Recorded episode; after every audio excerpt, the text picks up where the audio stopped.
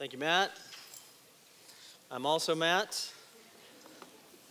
Got uh, double Matts this morning. Uh, yeah, so I'm Matt, one of the pastors here. I am the pastor of Irreverent Humor. And uh, if you don't know me, you know, you know that now. I'm also the senior pastor here uh, because I'm the oldest pastor here. I know, I know you thought it was Tony. Um, it's me, uh, surprise. Um, so, thank you for being here this morning. Today, we continue our journey through the book of Ecclesiastes, moving into the second half of the book. And as we do that, we're going to talk about some hard topics. We're going to talk about death and funerals, and anger, and some of life's toughest questions. What's good for us? Who knows our future? When will our good and our bad days come? Who's really in control? Who's really in charge? Will this broken world and will my broken life ever get straightened out? Who can do that? So, with those questions in mind, let's go to the Lord in prayer as we begin. Kind Heavenly Father, I thank you for the grace that you have shown us just to bring us here today to hear your word, sing your praises. Father, I pray that you would use me, a sinner, limited, to make much of you, to, to open your word and teach your truth. May you use your word to change your people to conform them to the image of your Son. And may you use your word, powerful as it is, to bring more to a saving knowledge and faith in Christ. I pray that you would use me to do that, that you would use your word especially to change people. And we pray this in Christ's name. Amen. So, question as we begin a couple questions, really, to tell the truth. Would you rather go to a funeral or a party? Would you rather go to a funeral home or maybe the Angus barn? Would you rather weep after hearing tragic news, or would you rather laugh at a good joke or watch a good comedy? Confession. I struggle going to funeral homes and funerals. I always have. And though I don't fear it, I struggle with it. Maybe you do as well. But let's be honest, those are hard places to be and events to attend. And if we never, if any of us never had to go to another funeral, I don't think we'd complain. But death and sorrow do teach us a lot about life, don't they? How we should live now, and they remind us if we believe in Jesus, if we believe in Jesus, we have something grand to look forward to. Death is not the end. In today's passage, the writer of Ecclesiastes talks about how attending a funeral and embracing sorrow can teach us wisdom for this life and point us to the next. He talks about how to listen to and wait for wisdom and the dangers of folly and finally, we are reminded that only God can straighten out what's crooked in this world and in our hearts, and that we need to trust Him in the good days and the bad. So, the main point for today that I'd like you to, to walk away from and, and, and, and walk away with and consider is this we should face the uncertainties and the adversities of life by wisely understanding our own limitations, choosing the way of wisdom, and trusting God trusting God who knows and controls our future and will redeem all that's broken. So we have kind of three main sections of uh, today's message. The first is a prologue where we get kind of two theological reminders and a couple of rhetorical questions that the writer will kind of answer as we go through the rest of the text. That's in verses 10 through 12 of chapter 6. Then in verse 7, uh, or chapter 7 rather, in verses 1 through 12, we have a set of proverbs very, uh, it, it remind us of the book of Proverbs. And so we have quite a few Proverbs there that actually answer the question of what's good for us. What's good for us? And we kind of have two big recommendations that we'll, we'll look at there. And then finally, there's an epilogue or a conclusion to today's text in verses 13 and 14 of chapter 7, where we, we kind of consider, the writer considers what will happen to us. And uh, based on that, how should we live life? How should we look at the good days and the bad days in our future? So, first, the prologue, these, these couple of verses at the end of chapter 6 that we begin with. And again, here he has two reminders for us, two theological reminders about who God is and who we are. And if you don't get anything else, get this you're not God, but he is. So, first reminder only God knows and controls the future. Only God knows and controls the future. Verse 10 begins saying this whatever has come to be has already been named. Whatever's come to be has already been named. In the scriptures, the, the term naming kind of parallels creation. Naming something in creation is to assert or affirm its identity, its value, its existence, its reality. and that it's under the authority of its namer. It's under the authority of its namer. We see this in our own lives, don't we? Name, we name our children, uh, we name our pets. Uh, some of us even name our cars, uh, maybe other things. I've heard of people naming plants. That's, yeah, I don't get that. Um, so, who named everything that's come to be? Who named everything that's come to be? Who knew about it before it happened, before it was created? God did. He knew in advance and expected what has happened, and He knows the future. Everything that has or will occur in your life the good days and the bad days, the joys and the sorrows. As best as we try to predict and control the future, the scriptures tell us we can't. James 4 14 through 15 says this Yet you do not know what tomorrow will bring. What is your life? For you are a mist that appears for a little time and then vanishes. What's that sound like? Verse 15 says, Instead, you ought to say, If the Lord wills, we will live and do this or that, if the Lord wills it. Some of you know this better than, other in your own, better than others in your own experiences. All of us, though, at one time or another, maybe even in the last couple of days, even in the last couple of days, have received unexpected, heartbreaking news, or perhaps amazingly good news. We've experienced horrible, unplanned suffering, or maybe even surprising blessings or joys. And each of those revelations, I don't think I'm going too far out of bounds to say this, has changed your life and reminded you you don't really know what tomorrow holds. You don't really know what tomorrow holds, and you're not really in control. You didn't expect, the, expect these things, you probably didn't plan for these things, but they changed your life profoundly and irreversibly. And at the very least, these things should teach us and remind us we don't know what tomorrow will bring, but God does. God does. He's not surprised, He's always known about it. Which brings us to the second reminder, second theological reminder we are limited. We are limited. We are not God. Our knowledge and control is limited and subject to the will of God. Verse 10 continues It is known what man is, meaning he knows us fully, exactly who we are, what we've done, what we will do, everything we think and feel, every desire, the moment of our conception, you can ponder that later, and the day of our death. He knows every desire, every sin, secret sin. He knows us better than we know ourselves, our limitations, our temptations. And the truth is, we are mortal and finite sinners. But we are also human beings created in the image of God, in the Imago Dei. And we are loved by Him who made us. He knows who we are, yet He loves us with infinite love, so much that He died for us. Because of His great mercies, the scriptures say, God shows His love for us in that while we were still sinners, He died for us.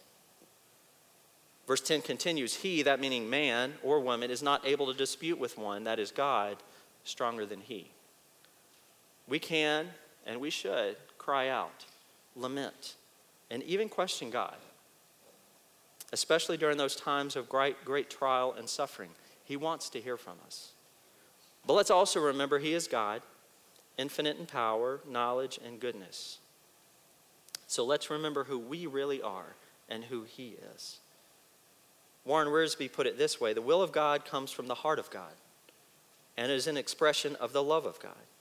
What God wills for us is best for us. Why? Because He knows far more about us than we do. You and I may not understand how God exercises his freedom, but it isn't necessary for us to know all. Our greatest freedom, our greatest freedom comes when we are lovingly lost in the will of God. The more words, verse 11 says, the more words, the more vanity. And what is the advantage to man? I, uh, as I said, I'm the pastor of irreverent humor. I love to make people laugh really too much. Uh, I've been perhaps a bit foolish about that a time or two in my life. I'm also an engineer, uh, or at least I used to be, and I love to explain things in great detail because you deserve it. And, uh, doggone it, I love you. And so, as I'm telling stories and I'm kind of maybe recounting something that's happened to, say, Shauna and I, something we did, I love to include all the details, you know? and uh, like what temperature it was that day or something like that. And sooner or later, as I tell these stories, I say, well, you know, long story short, and Shauna usually rolls her eyes about that time and says, too late. but the reality is, much of my talk, much of your talk, it's not just me, and much of the talk from politicians and entertainers and other experts, is vanity. It will vaporize. It will be of no advantage to us in the end. Our words don't have the absolute power to control tomorrow or create new life or defeat death. But God's words and His work do. His words and the Word are of the utmost advantage to man. Which brings us to these two rhetorical questions the writer asks What's good for us? And who knows what will happen to us? We see this in verse 12. The first question For who knows what is good for man while he lives the few days of his vain life, which he passes like a shadow? Who knows what's really best for each of us? We whose days on this earth are short and fleeting. We humans know some of what is good for us, but not always what is best for us. Think about it. Have you made mistakes? Do you have regrets? Things you wish you would have done, or done differently, or hadn't done? Choices you wish you would have made, paths you wish you would have taken, words you wish you would have said, or maybe didn't say? I think we all have regrets, a list a mile long. But God doesn't have regrets. And He always knows what is best for us, even if it means allowing us to experience suffering and hurt. The truth of this verse shouldn't lead us to despair, it should lead us to faith and trust. You don't have complete control. You don't know the future. You will make mistakes. But God never does. He's always in control. He always knows our future. You can trust Him. Even when you think He isn't there, or He isn't listening, or maybe He doesn't care, or maybe even He's powerless during the most tragic events of your life, or He doesn't understand or care about your suffering, I want to tell you He is there. He is listening. He is in control. He does care more deeply and sensitively than you can possibly imagine. And He suffered and died to rescue you. He entered into your suffering. You can trust Him. A lot of the time, we don't know what's good for us or what's best for us, but He always does. Brings us to the second question the writer asks Who can tell man what will be after him under the sun? Who knows our future? We certainly don't. No one can predict with 100% accuracy what tomorrow will bring for you. Not the weather, no political leader, no financial analyst, no scientist, no doctor, not yourself. Nobody can predict with 100% accuracy what's going to happen tomorrow. Did you think we would be dealing with the coronavirus a month ago? We try to predict and control it, and we should plan for the future, but ultimately we don't have that power and foresight. We don't know what tomorrow will bring, but God does. So, with these two questions in mind, let's kind of dig into these Proverbs. Again, verses 1 through 12, he's going to answer this question or deal with this question of what's good for us? What's wise for man? How should we live our lives? And uh, as we do this, as we kind of examine these 12 verses with these, uh, we've got these sever, seven, I should say, seven better than or more good comparison, or if you prefer, gooders, uh, seven gooders or mo betters, divided into two scenes a funeral a funeral and a fork in the road. So let's deal with these two scenes. Scene one, a funeral. Now, you've got to have a Spurgeon quote in a sermon at IDC, so here's mine. Let us then, Spurgeon says, let us then talk about preparing to die. It is the greatest thing we have to do, and we have soon to do it. So let us talk and think something about it. Yeah, let's do. The first lesson, again, from this funeral is to be wise by considering death and the brevity of life. Be wise by considering death and the brevity of life. And in these verses, uh, verses 1 through 4, you've got four, four gooders, four better thans. In verse 1, we're told that a good name is better than precious ointment. Also in verse 1, we're told that the day of birth, this is a shocking one, is better than the day of death. In verses 2 and 4, we're told that the house of mourning is better than the house of feasting and the house of mirth or, or laughter. And finally, in verse 3, we're told that sorrow is better than laughter. So let's kind of deal with these one by one. The first gooder, or the first better, is uh, in verse 1, where we're told a good name is better than precious ointment. Precious ointment or, or perfume is pleasing to the senses, hopefully, and uh, also helpful many times. Maybe for you, it's an Altoid. Uh, maybe you need one right now. Um, or it's Old Spice, or it's a Polo cologne, that's dating me, or it's Chanel number five, or Axe body spray, or I don't know, whatever, whatever you use to smell better, uh, that's your precious ointment. But no ointment, let's be honest, joking aside, is more precious than maintaining a good name by loving God and loving our neighbor. Our precious creations are not more precious to God than a good name, than faithfulness and integrity. And when can we know we have a good name? Well, how long should we strive for a good name? The scriptures say until our death, until we die. We must persevere in our faithfulness. May our precious, I'm not going to do the Gollum imitation, may our precious not be a ring or any possession or any accomplishment or any position we hold here on earth, but may it be our good name. May we be told by Jesus himself one day that we are good and faithful servants. Which brings us to the second better or gooder, the day of death. The day of death is better than the day of birth. What? Uh, this seems backwards and, and counterintuitive to us, doesn't it? Seems a bit crazy. The day of death is better than the day of birth. For us, the day of death is filled with sadness as we come to, the, come to grips with the end of a life. While the day of birth is filled with joy, right? Because we celebrate the beginning of new life. The Hollises celebrate that just this week. And, and we've been reminded just this week, we've had people lose children, lose parents, lose siblings and friends, or just be told tragic news. So I think we'd all say, just common sense, the day of birth is better than the day of death. But here we read that the day of death is better. Why? What's, what's he getting at? Well, it's not because he's saying that birth and the blessing of new life shouldn't be celebrated and appreciated, nor is he saying that death and funerals are joyous occasions that we should look forward to. Rather, he is saying that the day of death is better because it forces us to consider some of life's most important questions. And questions we probably wouldn't deal with if it weren't for dealing with the day of death. That we need to deal with the reality of our own mortality. We may not like it, but it's good for us. It does help us be wise about this life. Death forces us to evaluate our life and how we're living it. We're forced to look death in the eye and ask ourselves questions like, What am I doing with my life? What will people have to say about me when I die? Is this all there is? Is there a God? Is he in control? Will he save me? David Gibson put it this way The wise person sits in a funeral home and stares at the coffin and realizes that one day it will be his turn. The wise person asks himself, When it is my turn, what will my life have been worth? What will they be saying about me? The day of death also reminds us, if we are in Christ, that at the moment of our death, our suffering is over and glory is ours. We will no longer have to experience and witness the injustice, the pain, and the tears. The day of a believer's death is the best day of all. It is their entrance to glory. Beginning that day, there are no more tears and no more death. Thomas Boston, who you'll hear more about next week in Tony's sermon, said, On the day of our birth, we are born to die, but on the day of our death, we die to live. We enter a better world with higher perfection, greater purity, deeper rest, better company, higher perfection again, and better employment than the world we entered on the day we were born. Which brings us to a third better or gooder. Keeps getting better, sorry.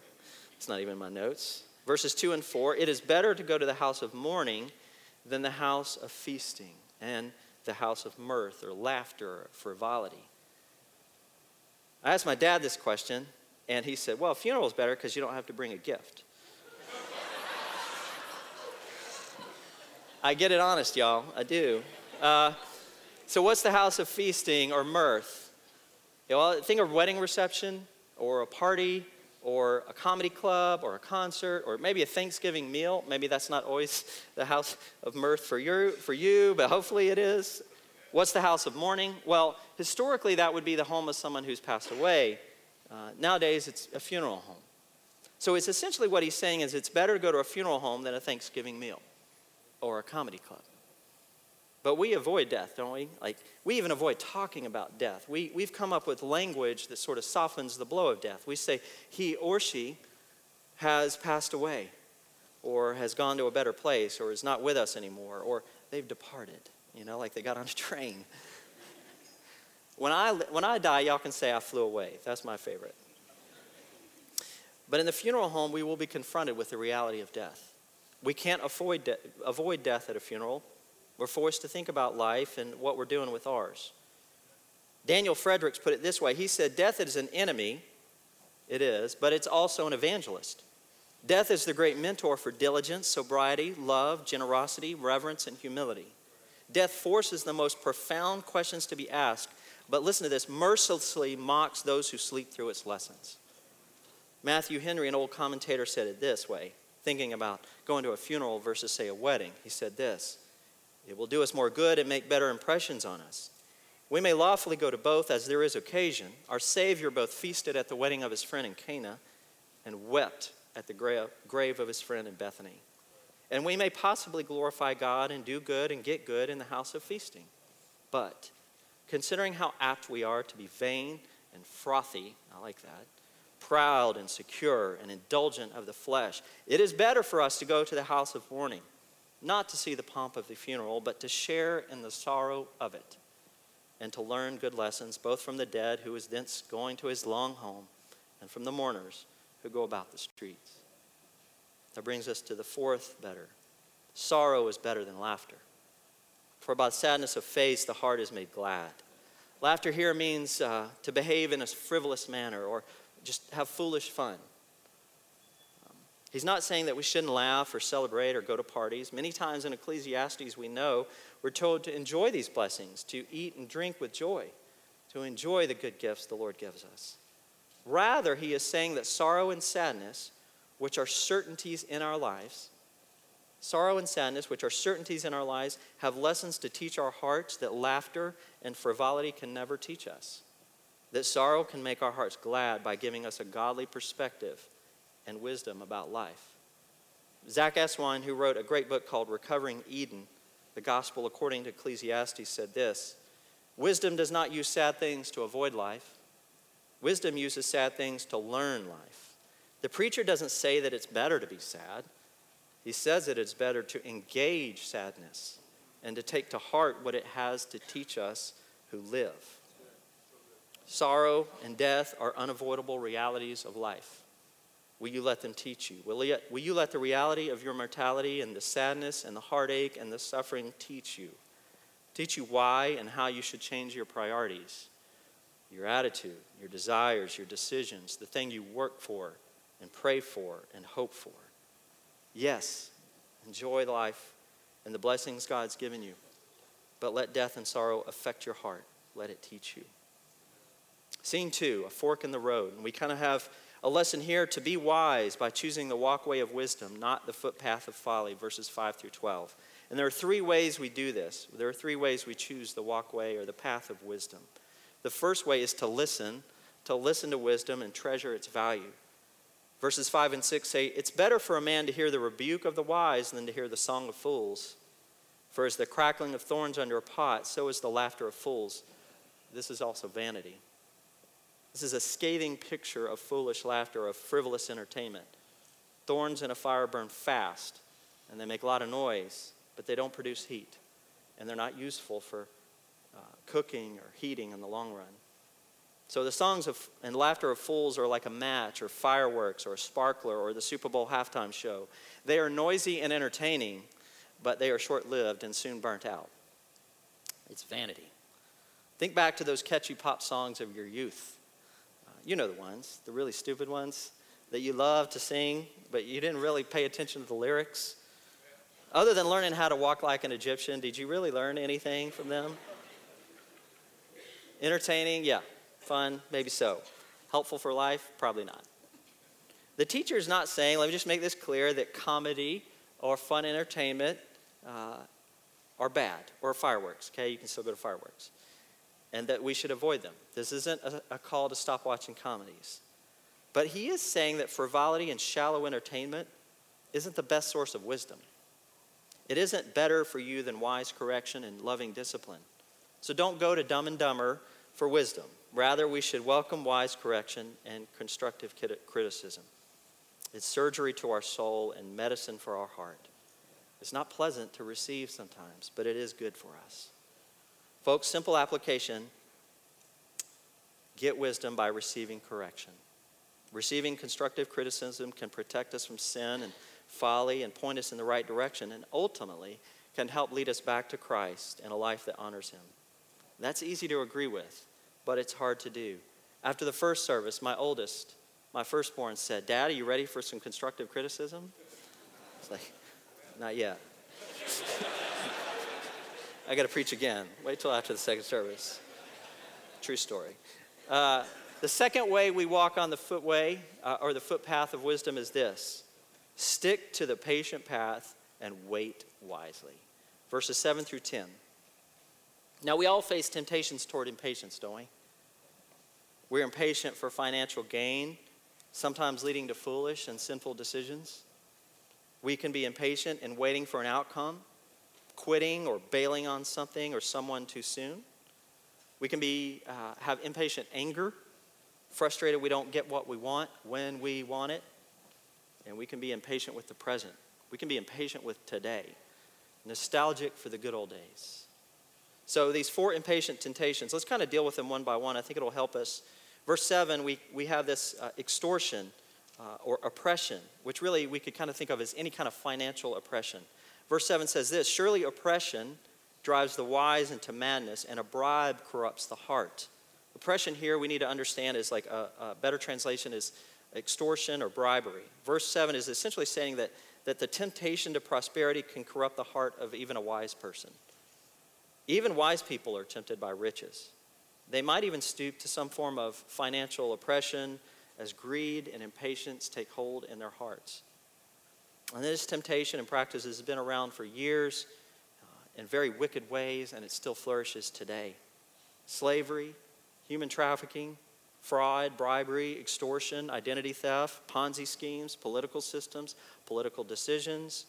Uh, I think you can think of other examples. You get the idea. So, application here is if you hold an influential position of any kind, and you probably do, don't use it for personal advantage or to oppress someone. Doing so erodes your character, making you susceptible to other foolish temptations. And they hurt and enslave your neighbor. It's wicked. Run from it.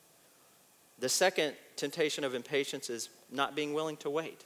Verse 8 says this Better is the end of a thing than its beginning, and the patient in spirit is better than the proud in spirit.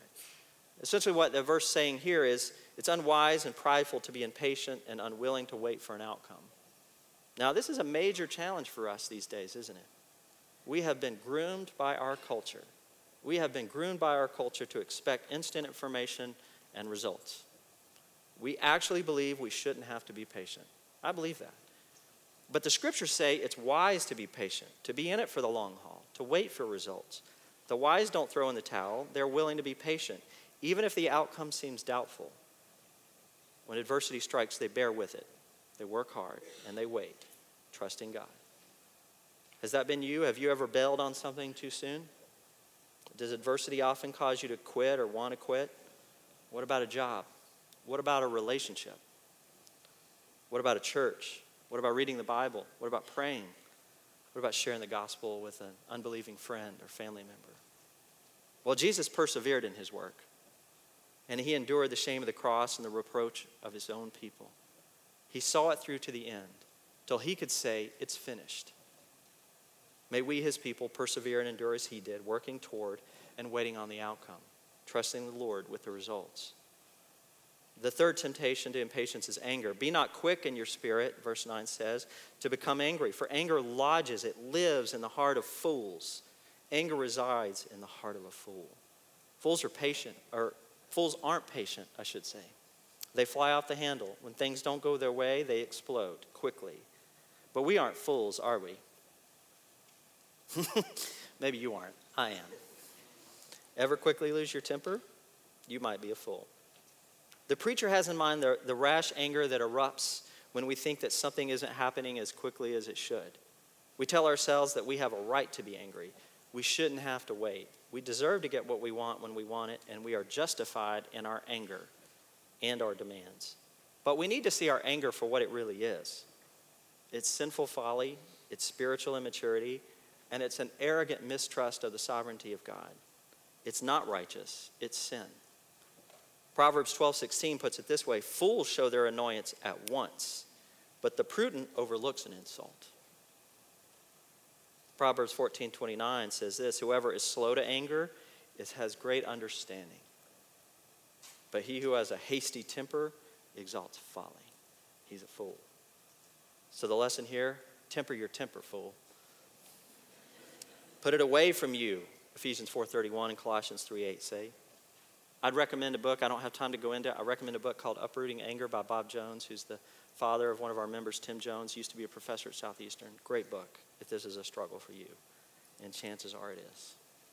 The fourth temptation to, to, uh, impatience is nostalgia. Say not, why were the former days better than these? For it is not from wisdom that you ask this. Ah, the good old days, right, y'all?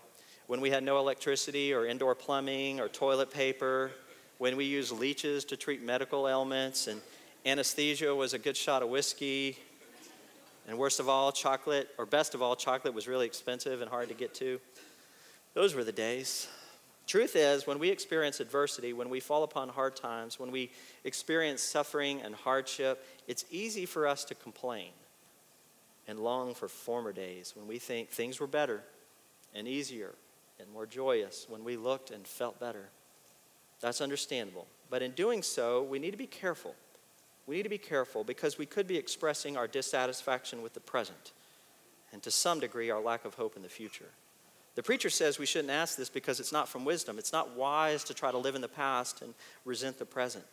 Each phase of life has its own unique opportunities and challenges, and we can't face the challenges of today by yearning for former days. Learn from and appreciate the past, yes. Live in the past, that's unwise. Don't be an Uncle Rico. Live in the here and now. Warren Wiersbe, who actually passed away last year, said this Yesterday is past and cannot be changed, and tomorrow may not come.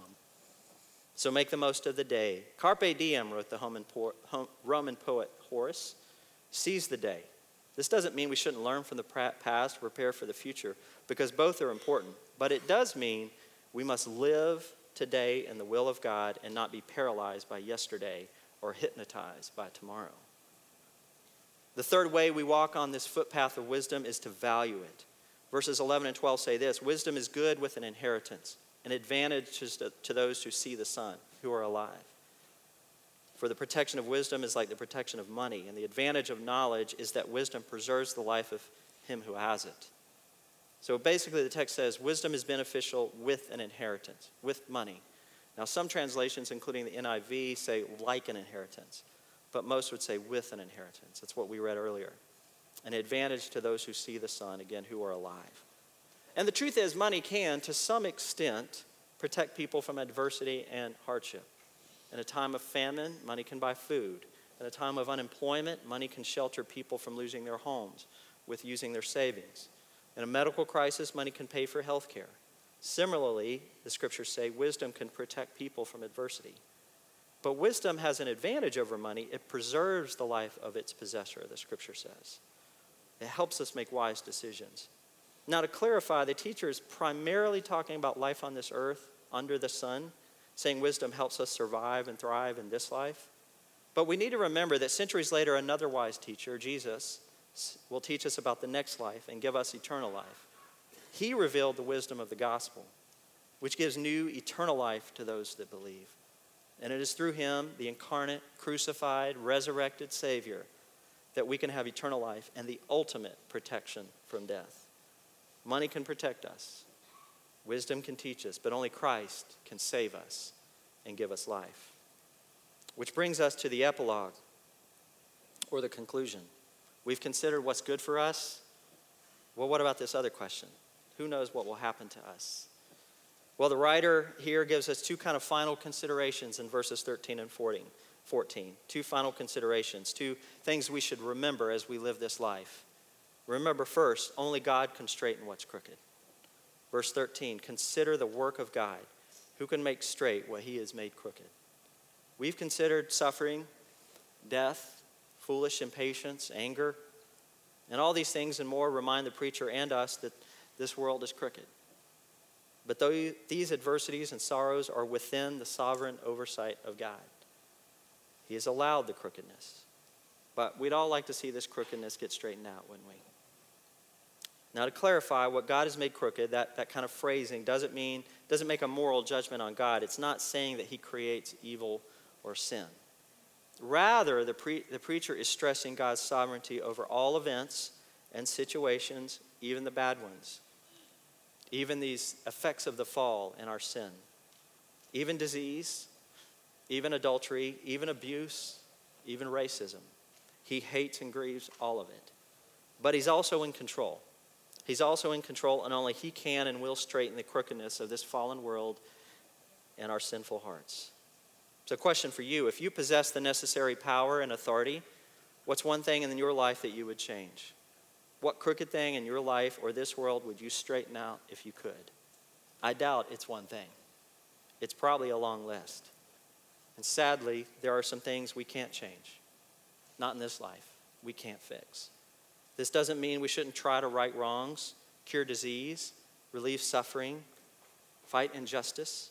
Ecclesiastes and the rest of the Bible frequently condemn those who inflict suffering or permit oppression.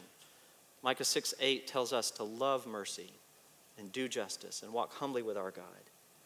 But when those times of adversity and sorrow will come in your life, and they will, you need to know who God is. You need to know He's in control and He will straighten this all out. You need to hear His word deep down in your soul. You need to hear and believe His promises that no matter how bad things get, how painful and sorrowful life gets, He's in control. He's got you. He loves you. And one day soon, He will return and set all things right. You need to trust the one. You need to trust the one who created the universe, who sustains it by the power of His word, and who died who, to give you life glorious eternal life, absent of all suffering and sorrow and death. Soon and very soon, the sorrows will come to an end and there will be glorious joy and rest. Revelation 21 2 says, Jesus will wipe away every tear from your eyes, and death shall be no more, and there shall not be mourning, or crying, or pain, for the former things will pass away. We can't fix all the brokenness, folks, cure all the disease, and stop all the injustice. There is no cure we can formulate that will correct all the crookedness. But God can, and He will. Maybe not while we live, maybe not how we would do it, but He will. He is able. May we trust Him even and especially in the darkest of hours. Remember, Jesus died in history's darkest hour, yet He rose again. He lives. And if you repent and believe in Him, despite whatever adversity or hardship life throws at you, and despite even your death, you will live. You will live in glory with Christ forever. Which brings us to this final thing we should remember good days and bad days will come, but God is always sovereign. Enjoy the good and persevere in the bad, trusting and thanking God in both. He closes with this In the day of prosperity, be joyful, and in the day of adversity, consider that is, think about. God has made the one as well as the other, so that the man may not find out anything that will be after him. As we said over and over again, we don't know what the future holds, and we certainly can't control it. But what we can do is accept prosperity as well as adversity as it comes from the hand of God. We can enjoy the good days and persevere in the bad, trusting He who loves us and holds us. I want to quote, I want to finish with a quote from Zach Eswine again from that book, Recovering Eden. A bit long, so bear with me. I think it's better than I could say it. How do you do this? How do you do this? Recognize the moment and respond accordingly, he says. If something goes well in your day, no matter how small, celebrate over it. No more wondering if you can be happy about good things. No more needing to wait and pray to discover whether it's okay with God, whether you smile or not. In the day of prosperity, the text says, Be joyful. A great deal of happiness is passing some of us by because we think when a good thing happens, we're supposed to consider it rather than get on with rejoicing over it. In contrast, in the day of adversity, consider. Let the tough stuff sink in. Don't run from it. Don't use God talk to pretend it doesn't exist. Set your heart and mind on the awful thing. No evil thing can ultimately win. The foulest thing will reveal something true about the nature of life and the nobler purposes we were made for. Take time, lots of time. The time needed to grieve, ask questions, wrestle with it, work it out, and come to terms. Why? Because though this is a mystery, we need to stand on this truth that no matter what happens in our life, God holds on to us and maintains his purposes for us. We cannot make crooked things straight. We cannot fix everything. Both good things and bad things will happen to us. God is within the thing either way. This means something larger than our prosperity and something larger than our adversity has a hold on us. God has a hold on us. Jesus died for us. May we trust Him, follow Him faithfully. Let's pray. Father, as we consider your word this morning, we are reminded of hard truths. That, Father, we, we too will die soon.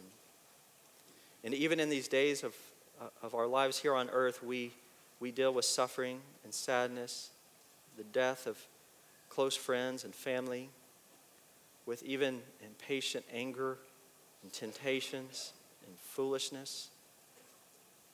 And Father, as we as we strive through this life, as we deal with these uh, adversities, Father, I pray that we would run to you, that we would seek wisdom from you and from your people, that we would learn to be patient. And Father, that we would remember that we, we do not hold our own future in our hands, but you do. That you are sovereign, you are in control, that nothing that good that happens to us, bad that happens to us, escapes your sight, your foresight you knew about it. And Father, you were with us and for us.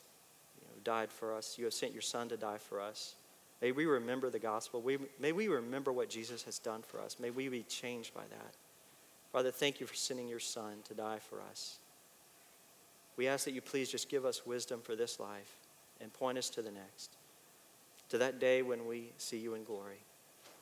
And until then, we, we pray that you would help us. Help us deal with the adversity and help us enjoy the prosperity and help us thank you in both and look to you in both. In Christ's name, amen.